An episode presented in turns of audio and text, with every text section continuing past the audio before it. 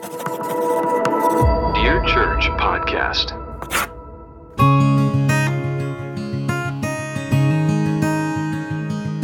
I wonder if Ralph Waldo Emerson ever met Margaret Thatcher. I doubt it. Mind blown. I think they're not contemporaries. I don't know. All right, guys, we're going to get into our lightning round episode, and this episode is going to be different, and we'll do this every once in a while. And maybe even down the road, if we have enough people, respond or whatever, we can incorporate questions. But for now, we have come up with 16 questions that we are going to ask rapid fire. Here's the rules. We want you to know what the rules are. Steve, we especially want you to know what the rules are, because we know that you're going to fight the system no matter what they are. Here they are. Rules for lightning round. A controversial question will be asked. We'll give 2 minutes to each question. During that time frame, we may agree, disagree, discuss, or attack one another with all the fury of a camp-meeting preacher or a recovering fundamentalist. After the 2 minutes is up... I've never heard a camp-meeting preacher. A bell will sound, at which time the next question will be asked. Here's the bell. That's what the bell's going to sound like. I literally downloaded a free app on my phone. We're doing this thing on the cheap because we're independent Baptists. Hey, man. I don't like that. Everybody good? No Baptist junk here, brother. My favorite rules are the ones I make up, so I'll go with these. Okay, but you're good with all these rules. Sure. Steve, I want to make sure you're good with all these rules, because when you break them, we are going to come after you. As long as when the bell rings, I win, I'm good. What happens when the bell rings, guys? Cut his mic off. Yep. Turn off the mic. There you go. Okay, just making sure that we were... Remember Ronald Reagan? I paid for this microphone. Do you remember that? All right, so some of these questions are spiritual. Some of these questions are not. So here we go. Question number one. What is the appropriate biblical definition of legalism? Go. All right, I'll take this one. Legalism is an overemphasis on the specifics of a rule or law. It's when you avoid the heart of the matter and you overemphasize the letter of the law. That's what it is. That's what I think it is. Okay. It is not just adding works to salvation. Really? Yes. Wait, what? I agree. You agree with me? Well, yeah, because people always give that definition, and it's like, if that's the case, there is no legalism anywhere outside, within biblical Christianity. And I think if you think that keeping a law makes you righteous, then that's legalistic. But where? Well, see, I disagree with that because you do have to. This is a whole sticky wicket. There are some things that God expects you to do if He's going to approve of you.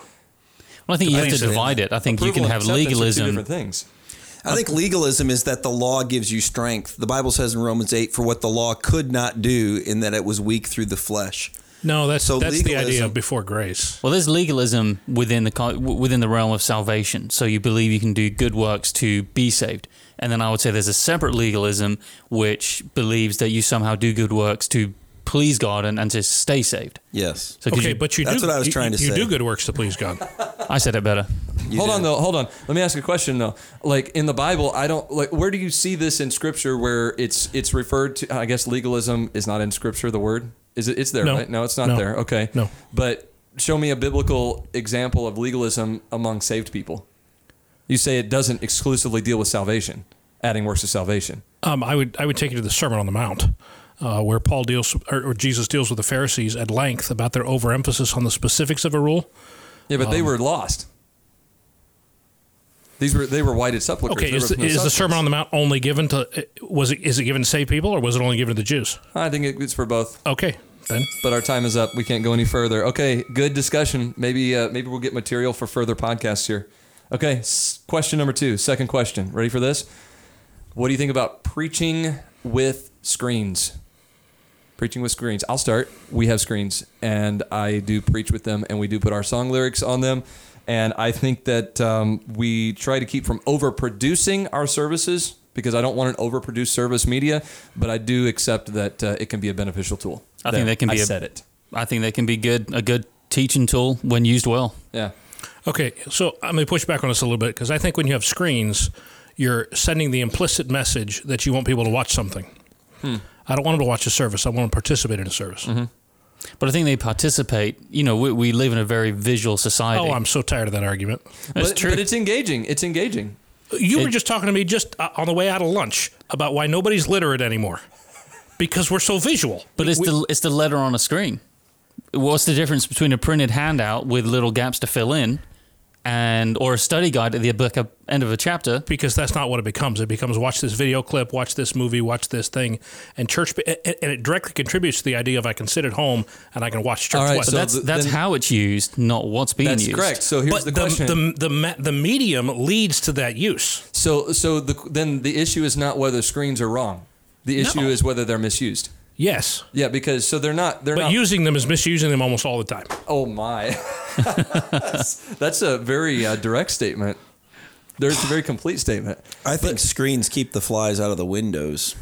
But I'm bummed. Oh man. Wow. I don't have one of those sound effects. Yeah, you need to download one quick. Sorry. Well, here's my opinion on it is that I think that anything like that where it's not inherently sinful, I do think there's a wisdom to keeping it in moderation. Right during COVID, we went to screens. We went to words on the screen, and that was just kind of what we did because that was one of the things that we were doing to keep no contact services going and all that stuff. I don't disagree with that. Yeah. Okay. Well, I think it's okay. We didn't even talk about sermon jams. Different question. Oh, wow. Okay, here we go. And speaking of preaching, speaking of sermons, question number 3: This one's going to be great. How do you all feel about preaching another man's sermon? Steve, do you want to take this one? Yeah, the reason Martin says that is there's been times he's done some research for me before, but I don't normally... What, do you mean sending me my entire sermon notes? Or sending you my entire sermon notes? Yeah, and I find little nuggets in those once in a while. Yeah. You got to dig through a lot of dirt to get to them, but I don't ever... I've on rare occasions preached other people's sermons, put it that way. I don't think it's necessarily wrong. Well, none of us are entirely original. No. Tom Malone was said to have made this statement, anything I got from God or someone else. So, he said, use anything you want from me, whatever. But then there's some who would say that if you use their outline, that it's plagiarism. Now, there's a reason that I did not for several years. I didn't upload even one of my sermons to our church website. People would say, we need to hear some preaching on the website. And I'm like, nope, because I may have borrowed an outline or 5. I think it's very difficult to preach someone else's sermon. Now, if you absorb it, reabsorb it, rework it, make it your own, it's possible. But precisely, I've never felt like I've successfully lent on someone. I've benefited. Well, the hardest thing for me is other people's sermons aren't as good as mine. Oh, so including your series on humility. Yeah. Well, okay, let me ask you this: What if Martin had a good outline on, let's say, Psalm 23, and that structure is there? I am not against at all using another man's structure. No, in fact, I have about 1,300 of my sermons available to guys, and there's 75 guys in that Dropbox folder. Yeah. And that's what it's for. It's to provoke their thought and to give them... Yeah. I'm not against it, and I'm happy I send out my sermons to people very often because I want to be a help and a blessing.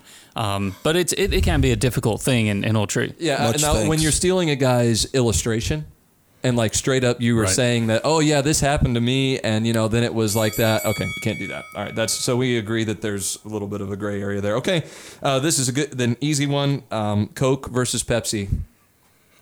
Neither. Coke. This is hard because I have a very dear friend of mine who works for Pepsi, and if he ever listens to this, but I'm solidly Coke Zero, but the aspartame is eating away at my brain. So what would Lester Roloff think? Coke Zero doesn't have aspartame, I thought. Yeah, I thought that for a long time too, but I think it actually does. No, if it doesn't, there's no aspartame on there. I think you're wrong. I'm a Coke guy, but I will drink Pepsi. My wife will not. If I'm not drinking diet stuff, I'm more like a solid Mountain Dew guy. But if you're going Coke Pepsi, I'd go Pepsi. Okay. Well, we're going to end this. Drink a little wine for thy stomach's sake. That's all I'm going to say. I'm not. That is not question number 5. Whoa. We're not going into that. Back to a more serious question here. What do you think should be required of the pastor's wife? What is the role of the pastor's wife? I think she has great opportunity to serve the church, but I think expectations should be no more than any other lady in the church. I agree with that. Anybody disagree with that? I do a little bit. I don't disagree with that theoretically. Practically, because Mandy is my wife, ladies will defer to her and look to her and follow her. And that is something she has to own and has to use. Right. Obviously, it can be abused. To me, the biggest heartache in that area, because the Bible doesn't address... In fact, it's very interesting in First Timothy 3, it doesn't address the bishop's wife, but addresses the deacon's wife, which I find very interesting. But the fact of the matter is, a pastor's wife needs to be the wife to the pastor, and that's it. And then she obviously should have a heart to serve in the church as God's gifted her, because my wife is not a speaker at all, and people ask her to speak, and she'd kind of force herself into it. Yeah. Now it's like, I just tell people no, and that's not my wife's gift, and she'll come help in the kitchen, she'll come scrub the toilet, she loves to do all that stuff. My baseline here, because we're running out of time, is that when people say, what does your wife do? My answer is always whatever she wants. Mm-hmm. But that's because I know I have a wife who supports me. Now, you know, I can't speak for every preacher who's listening to this podcast, but I know my wife supports me. She supports the reality of the ministry. And I know for a fact that she is going to do things. One of my wife's, I think, most important ministries is during the choir service or choir song. She's looking for widows. She's looking for elderly women who are sitting alone, and she goes and finds them and sits with them. She has some that she sits with if they're there. But the answer is kind of, I think, a blend of what Tom and Martin both said, right? Because she is the wife of the pastor. Like, that is her role, but she doesn't get paid. Right. One of my pet peeves, though, is people act as if the pastor's wife pastors the ladies of the church and the pastor... Question number 6. Next question. No, I need to expound on that. Next question. Go ahead. Start a blog. Yep, right about it. Question number 6. Here we go. Christmas music before Thanksgiving, biblical or no? Heathen. No, Christmas is a day, not a season. I disagree with that. That is, what day is it though? Sometime in March. Yeah, exactly. I disagree with that too. Come on, one regards a day over another, right? No. Hey, look, around here it's straight up heresy. You play Christmas music before Thanksgiving. I'm with you. When I think of Christmas music, my mind goes to the role of the pastor's wife. And that's great. I had more to say. You always have more to say. I'm going to keep the rules, because if I don't keep the rules, I'm not spiritual. But that's what legalism is. You are such a politician, man. No, I actually think Christmas music in terms of like Ben Crosby. No, I'm just kidding. A lot of the Christmas carols, it's unfortunate we don't use them all the year round, because they are some of the most... Like Joy to the World is phenomenal. Yes. Doctrinally. And it's not a Christmas song. Yeah, it's about the second coming of Christ. Because of where it's at in our songbook, we do not sing that before Thanksgiving, brother. Not going to happen. I'm taking my stand here, guys. Rarely does it happen, but I think the wealth of theology in a lot of those carols, it's a shame that we don't use them more often. Sometimes a wealth of millennial theology. I'm not interested in spiritualizing this conversation. Okay, I'm just telling you right now. I will say, though, my church finds it very annoying that I bring that up every season, so... I may have to change my style. After Thanksgiving, we only sing Christmas songs, because that's the only time of year we can do that. And there's not enough of them. You know what I mean? Like, you go to sing them. I know, we sing them over and over. But one of my favorite websites is www.isitchristmas.com. What? Look it up. How do you know this stuff? I'm a wealth of information. Because he preaches other guys' sermons, and so he doesn't have to study. No. Martin, I'll stand up for Martin on this one. He writes other men's sermons. There you go. That's the way it works. Isitchristmas.com, and that should answer when to use Christmas music. Oh, my goodness. Can you elf yourself there, too? Stop. Okay, here we go. I'm cutting this one short. Here, okay, this is a good one. Isn't that what that's called? The relevance or biblical nature of door-to-door soul winning. Is it something that we should do or something we are permitted to do? Why is everybody looking at me? I think door-to-door soul winning is obeying the command of God to go to every creature. And as a church, I want to be involved in doing that. I don't think God commands us to do it every week, but we do it on a regular basis. We don't do it in the cold, dark months, but we go out in those other months, week after week. I think it's a great training ground to give people comfortableness with presenting the gospel, and gets our name out there. I agree with you, and I like the way you phrase that. Going door-to-door soul winning doesn't make you spiritual, but the biblical model that you find in the Book of Acts and the epistles is personal evangelism. It's one person talking to another person with a view to persuading them to trust in Christ. And that's the beauty of door-to-door soul winning. It's one person going to another person. And it's systematically. I'm for all kinds of evangelism as long as they're done biblically. In the sense of thorough, and you teach the gospel, but you have to. God's method is one person talking to another person. Yeah, and we always quote daily and in every house. But does that mean we should go door to door? Is it a biblical command, or is it the is it how we live out a biblical command? You know what I mean? Well, I think there's a lot in Acts. Is it the working out of that? You have principle and you have pattern. And I think, you know, baptism is a principle. It's for believers only by immersion. And then I think you've got a pattern of evangelism, which I would see with that text where the end result is, you know, individuals sharing the gospel systematically going to everyone in your town. I think should you is the wrong question. I think the right question is why wouldn't you? Okay. So I don't think there's a good answer. I don't think there's any good answer no for why wouldn't you. No. What if someone's homeless and they don't have a door? Well, then you go to the person. Yeah, they go to the, you go to their that's tent. What I mean. There's like So basically it's out of conviction that we go. And the practical working out of that conviction is for sure going to people's houses, right? I mean, it's for sure going to their door. So that's the way it works. Okay, this one is going to get us in a lot of discussion. I'm glad we're limiting this one to 2 minutes. And here it is. Question number 8. Should you use the block feature on social media? Oh, my soul. Steve, do you want to take this one? Yeah, I will definitely take this one. Speaking of the one who's been most blocked. Who has been most blocked in this room? Raise your hand if you're him. Probably me, but the fact of the matter is that's because we live in an age of snowflakes. And I think especially as pastors, we've got to be willing to publicly discuss, and it might get intense. And I'm not for ad hominem attacks. Sometimes those happen accidentally. I'm glad this is being recorded. But the fact of the matter is, I don't know. To shut down someone's ideas. Now, if they're being like majorly creepy or perverse or, you know, threatening, that's one thing. But if it's just someone disagreeing with you and it's just to me. I completely agree with that. And I think it's very disingenuous for people who are trying to call the independent Baptist movement to account for not being accountable to people, for having a man worship and all of this. It's very disingenuous for them to be blocking people right and left on social media who disagree with them. Well, it's like saying truth never fears a challenge and then blocking someone because of their opinion. Precisely. Exactly. So in that sense, it's hypocritical. Yeah. But you said there are some situations, right? I mean, and just for the record, I've been blocked by people like that, but they've unblocked me. As long as I feel like that's like a badge of honor. As long as I grovel at their feet a little bit, they'll do that. But Martin, I think sometimes I don't think it's a snowflake issue. I think sometimes it's a I just can't be bothered with you issue. Well, but then and, you know it's the whole thing. You have a mute button now. You have an unfollow option. I mean, you can do that kind of stuff without blocking them. It's just when they start to harass you, block them. Right. Yeah, so that's why I say I think sometimes I block people my wife tells me to, and there's about 5 of those. That's a good reason to block someone. Absolutely. All right, here we go. Next question: should you read the Bible on your cell phone or tablet as opposed to a physical book? I think in church, and in general use, a physical Bible is better. I think there's been research that's shown that if you use a physical book, there is better retention. But I think there's also profit from using a screen. I think there are apps and things which are helpful. But in general, I would say a physical Bible is superior. I agree because we've trained ourselves, and this is where the research comes from. We've trained ourselves to scroll quickly through something on a phone. Yeah. And if you're reading the Bible that way, you just instinctively move faster through it, which is why you ought to read a physical book.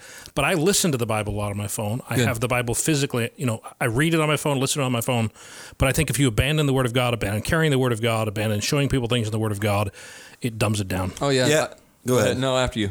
I'm just a big fan of having the same Bible for everything. Yeah. Like I study, I read my devotional times from the same Bible. I preach from that same Bible. That's why it looks the way it does. I need to get it rebound because as you're reading, you'll find things on a certain part of a page. And there's certain texts that I can go to in my Bible that I can't get to in another Bible. I might know the chapter or the book, or I might not, and you just know where it is on the page. The other thing is, I think it's wrong to flat out preach you shouldn't use it on your phone. There you go. Yeah. That's unbiblical. Mm-hmm. Right. Yeah, so that was what I was going to ask is this preference or conviction here? Because, I think the preference is backed up. Yeah, it is, but I think you can back it up with some good reasons. Mm-hmm. And what I've done here is I've taken the position in a lot of ways that I would rather have them reading it on their phone than not reading it at all. I'd like to footnote I'm not a big fan of the word preference. That's for a future episode.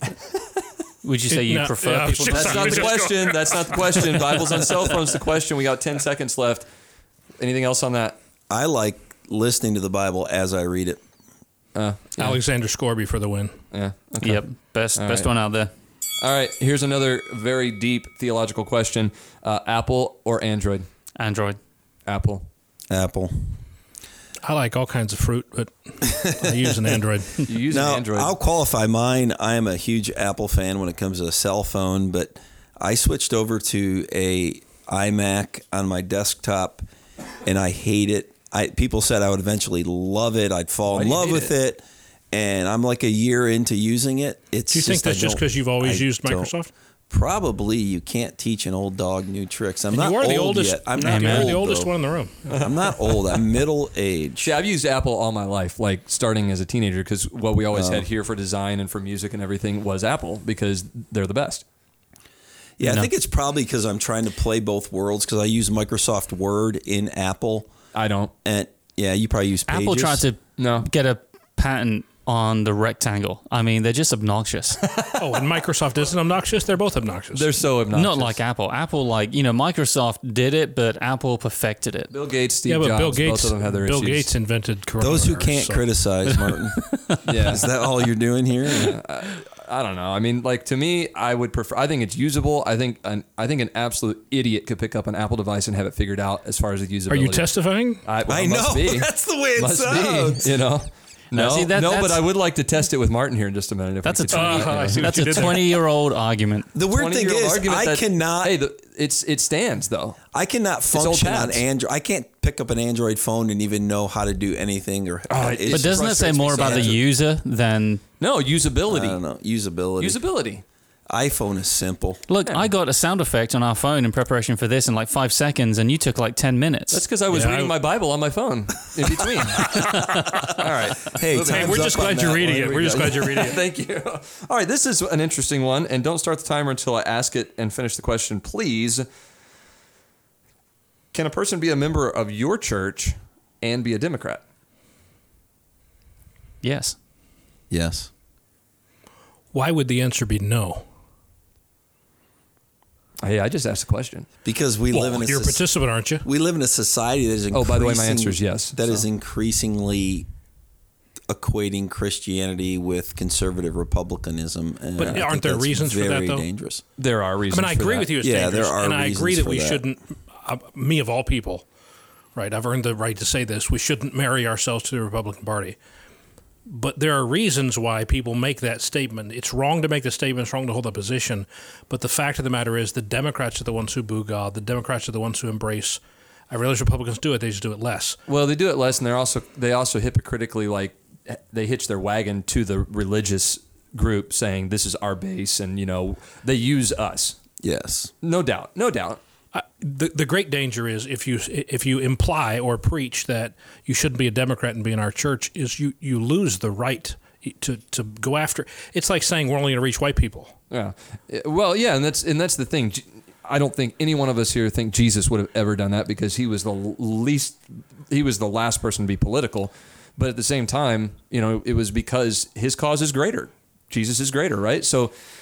I think go ahead, Steve. We're missing the perspective that we need, and that's Martin's, because this is an American problem. That's great. Definitely. Mr. Wiggins? I think we should just all, honor the Queen. And it's so much easier, because if you need a change of government, you assassinate one person, job done, move on to the next one. No. We live in an echo chamber, and I think the conversation very often is, all of that group is bad and all of that group is good. Yeah, and I think it's much more complex than that. Living 16 years in Chicago proved that to me with immigration, and we don't have time to get into that argument, but I felt way differently at the end of 16 years in Chicago about immigration as I did before I moved there. Yeah. All right. That may be something we can pick up. I'm not really in favor of assassination, by the way. Let me just clarify that. That's an American thing. British intelligence is listening. Question. American thing. What about Guy Fawkes Day? That was like 400 years ago. We've had not a single prime minister assassinated. You sure do love to reference the Americans history. Like Guy Fawkes Day. You ever hear of Oliver Cromwell? Yeah, chopped his head off, right? Next question. Charles IV or whatever it was. Number 12. It's a real thing. Number 12. Question number 12. This is relevant. I'm just going to say it. Is investing in cryptocurrency the same thing as gambling? No. What's the price at Doge at today? Well, today, the day of this recording, I think it's hovering somewhere over 30 cents. Who knows by the time we air this, Okay, it's going to the moon. Since we all know this question's aimed at me. Why isn't it gambling? You're not buying anything. There's no underlying fundamentals. It's not producing anything. You're betting that it will go higher than when you bought it. Mm-hmm. Well, no, crypto has value in that it's secure. It's free to buy with. You don't have to pay 3% to Visa. It's something which does have value, and some of them like Bitcoin.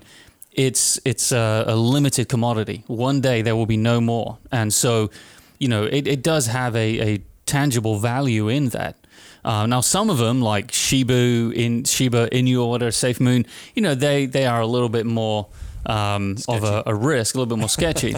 But I think crypto as a whole... Dogecoin's not sketchy at all. Dude, not at all. Come on. Dogecoin to the moon. To the moon all the way. All depends on whatever Musk tweets, right? Uh-huh. They're not sketchy at all. Yeah. A little bit. No, but I think it's... I think any investment can be a gamble, but you do it... That's true. With... Any investment can be a risk, not a gamble. Those two things are not the same.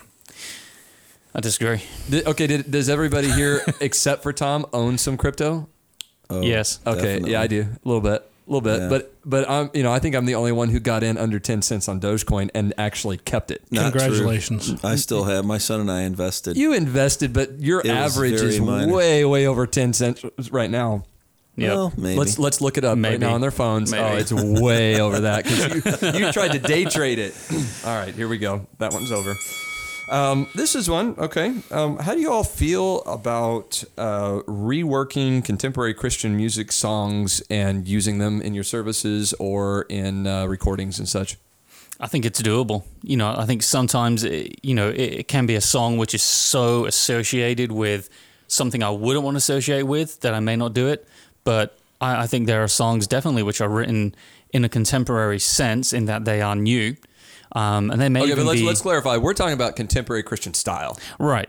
No, I think it can be reworked, and I think it can be used. Yeah, I know that we've done it, and I know we recorded some, and it's turned out very tastefully.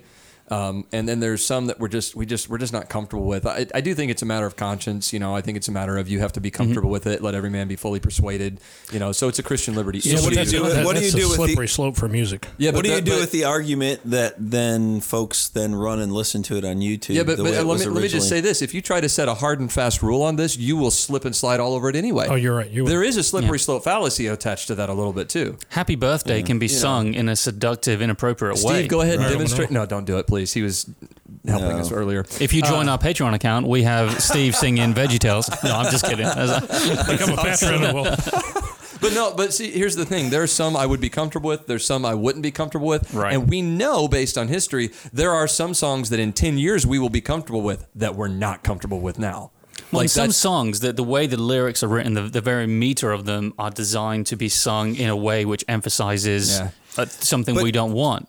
Here's the thing. It is a matter of association, and we take that to an extreme at times. But during the confirmation of one of the Supreme Court justices, they refused to answer questions about certain topics because they were associated with present political issues, whereas in the past they would have mentioned them.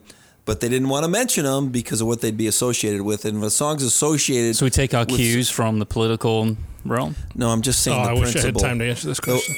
The children of this kingdom are wiser than children of light. This is a good one for later. All right, this is also, I think, one that has some relevance to it. What about bivocational ministry? I'm just going to leave it at that. Real open-ended. Bivocational ministry. Wasn't there a tent maker once? Ooh. That pretty much answers that question, doesn't it? It sure does, yeah.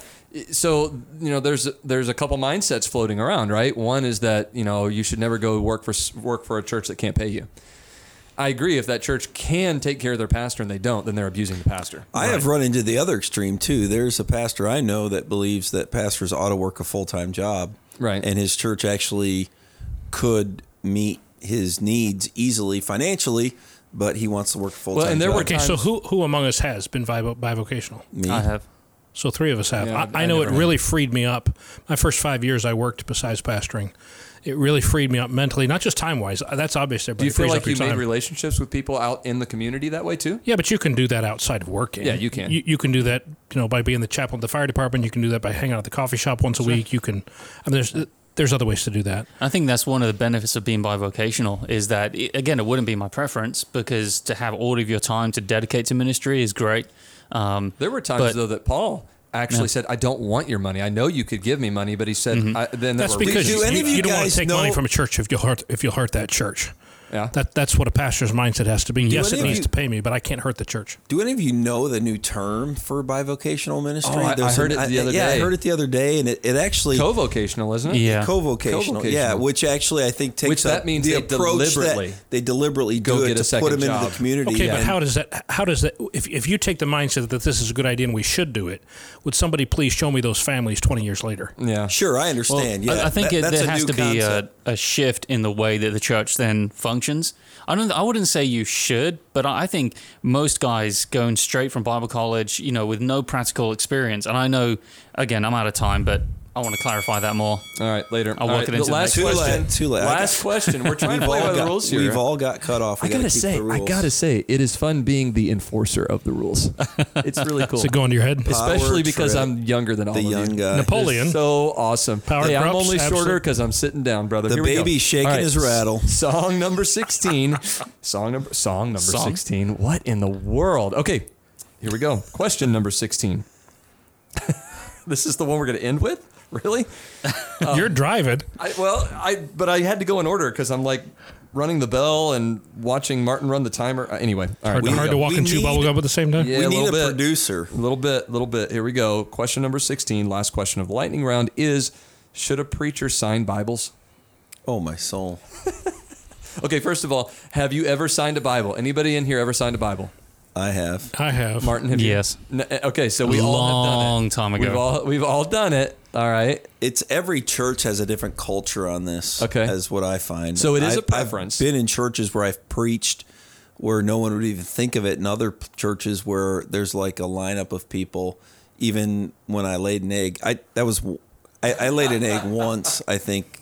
Once? Many years ago. Only once. Maybe. Big enough to hatch twin dinosaurs. So I used to sign Bibles, and I changed my mind about that. And here's what made me change my mind. I started writing books, and people would come to me and say, would you sign my book? Which, as an author, I'm honored to sign their book. And then the next time someone asked me to sign the Bible, it occurred to me all of a sudden, I don't know why this is like news to me, I didn't write that book. Yeah. It's not mine. Yeah, I'm just representing its contents, and I think it contributes in a small way, not a large way. I don't think it's a terrible thing. It contributes in a small way to the idea of man worship. I sort of say, do you think maybe it started out as an innocent thing, and that it has the tendency, just like a lot of things that we do, to go towards a man worship? So what I do now, if I preach somewhere in a church which has that culture, Steve, and someone comes up to me, usually a young person says, "Will you sign my Bible?" I'll say, "No, I won't, because I didn't sign that book, or I didn't write that book. But I'll tell you what I will do. I'd like to pray for you. What would you like me to pray with you about?" And they want that personal interaction and attention from the pastor, from the preacher, and so I give it to them. And then you say, but if for $19.95 you'd buy this book, I'll then sign it for you. That must be why you sell more. Is this the way you sell books, or what? Anybody know where that came from? Was that an independent Baptist origin? I will say this, that when I was a young man, I had someone sign my Bible once, and he said to me, I'll only sign your Bible if you promise when you see my name in there and all these names in there, you pray for us. That's good. Wow. That's pretty good. And when I sign, if someone asks me to sign their Bible, I will say, I'll do it as long as when you see my name, you pray for me. Okay. Yeah, that sounds like some reasonable thoughts on it. I don't know. Yeah, I thought that was good. And I could use anyone praying for me. Well, that concludes our first lightning round. What did you guys think? I thought everything I said was awesome. I would agree that everything I said was awesome. Hey, Steve, do you have anything that you want to circle back to? I said something that was awkward that I regret that I hope gets edited out, but probably won't. Do you have anything you want to circle back to? We don't circle back. Do I have anything I want to circle back? All right, we're done. Thank you guys. We'll catch up with you later. Thanks for listening to Dear Church.